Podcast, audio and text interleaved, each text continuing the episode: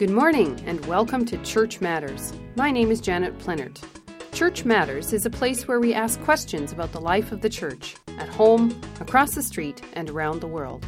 And my name is Dan Dick. I'll be hosting Church Matters together with Janet. We're going to have a great time bringing you stories about why being the church together makes a difference in the world. Church Matters is brought to you by Mennonite Church Canada. We have with us today Sarah Thompson. Sarah is the North America representative for Youth and Young Adult Executive Committee of the Mennonite World Conference. Sarah is a 23 year old Fulbright scholar living and studying in Argentina, and she's with us today to talk about young adults in the church. Sarah, does the church matter to young adults? Churches always have effect on society. I think there are three distinct groups of young adults that I have found in my research. There is one group that definitely says the church doesn't matter to me, you know, that I want to do something with my life and it's slowing me down and the theology makes me feel accountable to people. I mean, that's one group. But there's another group too that's kind of ambivalent about the church. Perhaps they grew up in the church and then left or they always say the church is in my background, but I'm not sure where I really fit or if it'll be in my future. But there is a third group of young adults that is very passionate about the church, that is excited about sharing the message of Jesus, and that really wants to be involved. Church membership and attendance is on the decline in virtually every denomination and region in North America. What is or should the church be doing to attract young adults? I think it's really important to young adults to be able to come to a church space and bring all of themselves. And that includes their questions, their hopes, their dreams, and their ideas. And so I think if they come into a church setting where there are other adults asking questions as well and they can have intergenerational dialogue, that's really important. I'm hearing from young adults that churches that are practical, that live out their theology, it's visible that if they say service is a part of what we believe, that they're doing service, that they're caring for one another and caring for the members of their community around them and for members of the global community. We've noted in Mennonite churches that there's a marked absence of young adults in most of our congregations. And as we talk about this and as congregations think about it, often their response is to begin more programs or to hire a youth pastor or young adult pastor. Can you tell us more about that? What is the secret to having young adults in our congregations? The group of people now that is developing about age 18 to 30 are considered young adults, and it is a very transient time. Many things are happening. Some people are working, some are at school, some are starting new families. And I think instead of programming to bring more youth and young adults, I think it's just so important to focus on the ones that are already there and take them seriously and welcome them into the life of the congregation. What would that look like? I think a lot of it begins with conversation and of course inviting them over for, for dinner if that's possible, or times outside of just a Sunday morning meeting. Do they really want to hang out with folks that are, are not part of their peer group? Well, contrary to the images that we see from the media that just praise youth, I think that many young adults do actually want to learn and share with people that are not from their generation. There is definitely a richness that comes from intergenerational dialogue, and I think especially telling the story of our faith from older people to younger people is so important. It's so helpful. For example, in this time, I think it is really important for the elders of congregations to share their alternative service work that they did during World War II. If they decided that because of their faith in Jesus, they could not kill another human being, they often participated in alternative type of service. And the youth and young adults that are growing up now, we need to hear these stories. We want to hear these stories. Sarah, I've heard you talk about the CNN generation and the effect that's having, particularly on youth and young adults. Tell me, what do you mean by that, and what's the impact of that? Quoting Phil Butler, he said that we are now suffering from CNN syndrome, which means just because people, and this especially affects North America, watch the world on TV, we think that we know and understand the world.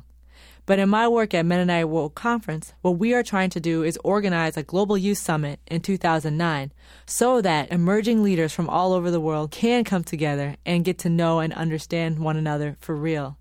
Sarah, you've traveled quite a bit worldwide and you're currently living in Argentina. Tell me, what does it mean to you as a young adult to be the global church? Being a global church means understanding and embracing where our population is. For example, of Mennonites and Anabaptists around the world, 75% of our churches are in Africa, Asia, and Latin America, and 25% of those churches are in North America and Europe. However, along with that equation, it's really important to know that the churches of North America and Europe, 25% of that population, control 95% of the resources of our global church.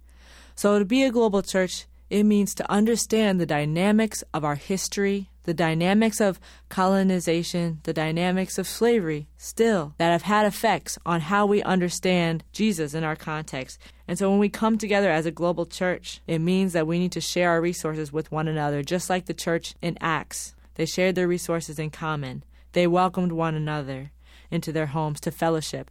What role do the young adults have in leading the church in this process? I think that youth can open the door to helping people ask serious questions. And the leadership of youth is passionate, globally thinking. And so when youth invite the church to begin to think outside of its box, begin to understand our place in the world and to participate as global citizens, I think is really significant.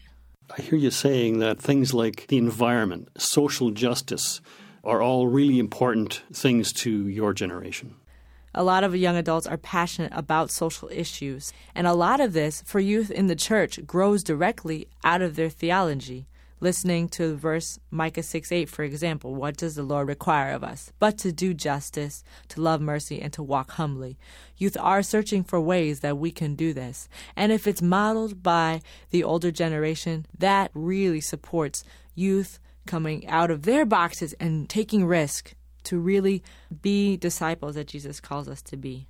Well, this is exciting, Sarah, because what I'm hearing you say is that not only is there a place for young adults in the church, but that the young adults can help the rest of the generations to take our world more seriously and to really believe that the church matters. What, what are you hopeful about? As a person living in the United States, I'm so hopeful when I see Christian youth and young adults saying, My security does not lie in guns, it does not lie in shields, but it lies in Christ. I mean, every day we are told that we need bigger, better, more. And so I'm hopeful when I see people say, I have enough, and I have so much I can share, and I will share. And I am hopeful when I see people getting the answers to their questions, not by just sitting down and studying about it, but by being out, being with people, and finding the answers to our questions together and working together. I'm hopeful when people take Jesus' life seriously and align themselves with the most forgotten of society and the most marginalized. I mean, sometimes the church does feel like it has a lot of bureaucracy and structure that is hard to understand. But the most hopeful things are when we see people acting out their theology and living their lives for Christ in ways that are so kind and passionate, understanding. And that inspires passion in you. Absolutely. Sarah, I'm wondering if there is a biblical metaphor or illustration or story that is particularly meaningful to you in this work and in these days? One image that comes to mind is that Jesus was put on a cross, not out in the countryside somewhere, but in the middle of the city, in an area so cosmopolitan that they had to write the inscription, This is the King of the Jews, in three languages. And so, as Christians, we need to be engaged with our world, even if it feels chaotic and out of control we are called to be people of peace amidst that. And so that keeps me going. What kind of church do young adults really want to be a part of today, Sarah? What would it look like? The word that comes to mind is the word alive. A church that, from its confession of faith, is active and thinks very intentionally about what they're called to do and is constantly kind of questioning themselves and and thinking critically about the world in ways that mobilize people to care for one another, to reach out rather than to hold back, to think global rather than to think just about themselves. Young adults want to feel part of something that is whole, not that just happens on Sunday mornings or Wednesday nights, but a way of being that is inviting, that's inspiring because of the joy that comes up when we when we do serve God. Are young adults looking for accountability? Sometimes sometimes. There are definitely a group of people that are excited to live in community as the world becomes more and more individualistic. They're excited for a new way of living that does provide accountability and provides a new way of seeing one another in the world. Sarah, can you give us just a few examples of how folks here in North America can feel a part of the global church? Mennonite World Conference will meet again in Paraguay in 2009. And we are inviting any and all who are able to come to join the global church there. It's kind of like a big family reunion to see who we call brothers and sisters around the world. But also, you know, if you're working during summer 2009 or you can't come, that's all right. You can contribute to be able to assist other people to come and meet their global family. And above all, praying for the global church is so important so that we keep our brothers and sisters around the world close to our hearts in our daily lives. Thanks very much for being with us today, Sarah. You're welcome. Our time is up for today. This broadcast and many other helpful resources are available on the Mennonite Church Canada website at www.mennonitechurch.ca. You're also welcome to call our Resource Center for additional help in finding books, videos, and more. Dial 1 866 888 6785. We invite your prayers and financial support for Church Matters. Donations may be made directly through our website at www.mennonitechurch.ca or by mailing your gift to Mennonite Church Canada, 600 Shaftesbury Boulevard, Winnipeg, Manitoba, R3P0M4. My name is Dan Dick. And I'm Janet Plenert. Thanks for joining us. Tune in again at this same time on the third Sunday of each month to hear more about the many ways that church matters. Our prayer is that you will be called, equipped, and sent to be the church in the world today. Go in love, for love alone endures. Go in peace, for peace is a gift of God. Go in safety for we cannot go where God is not. As you go out from here, may the Lord go with you, the face of God shine on you every day. We are sent by God wherever we are living, salt and light as people of the way.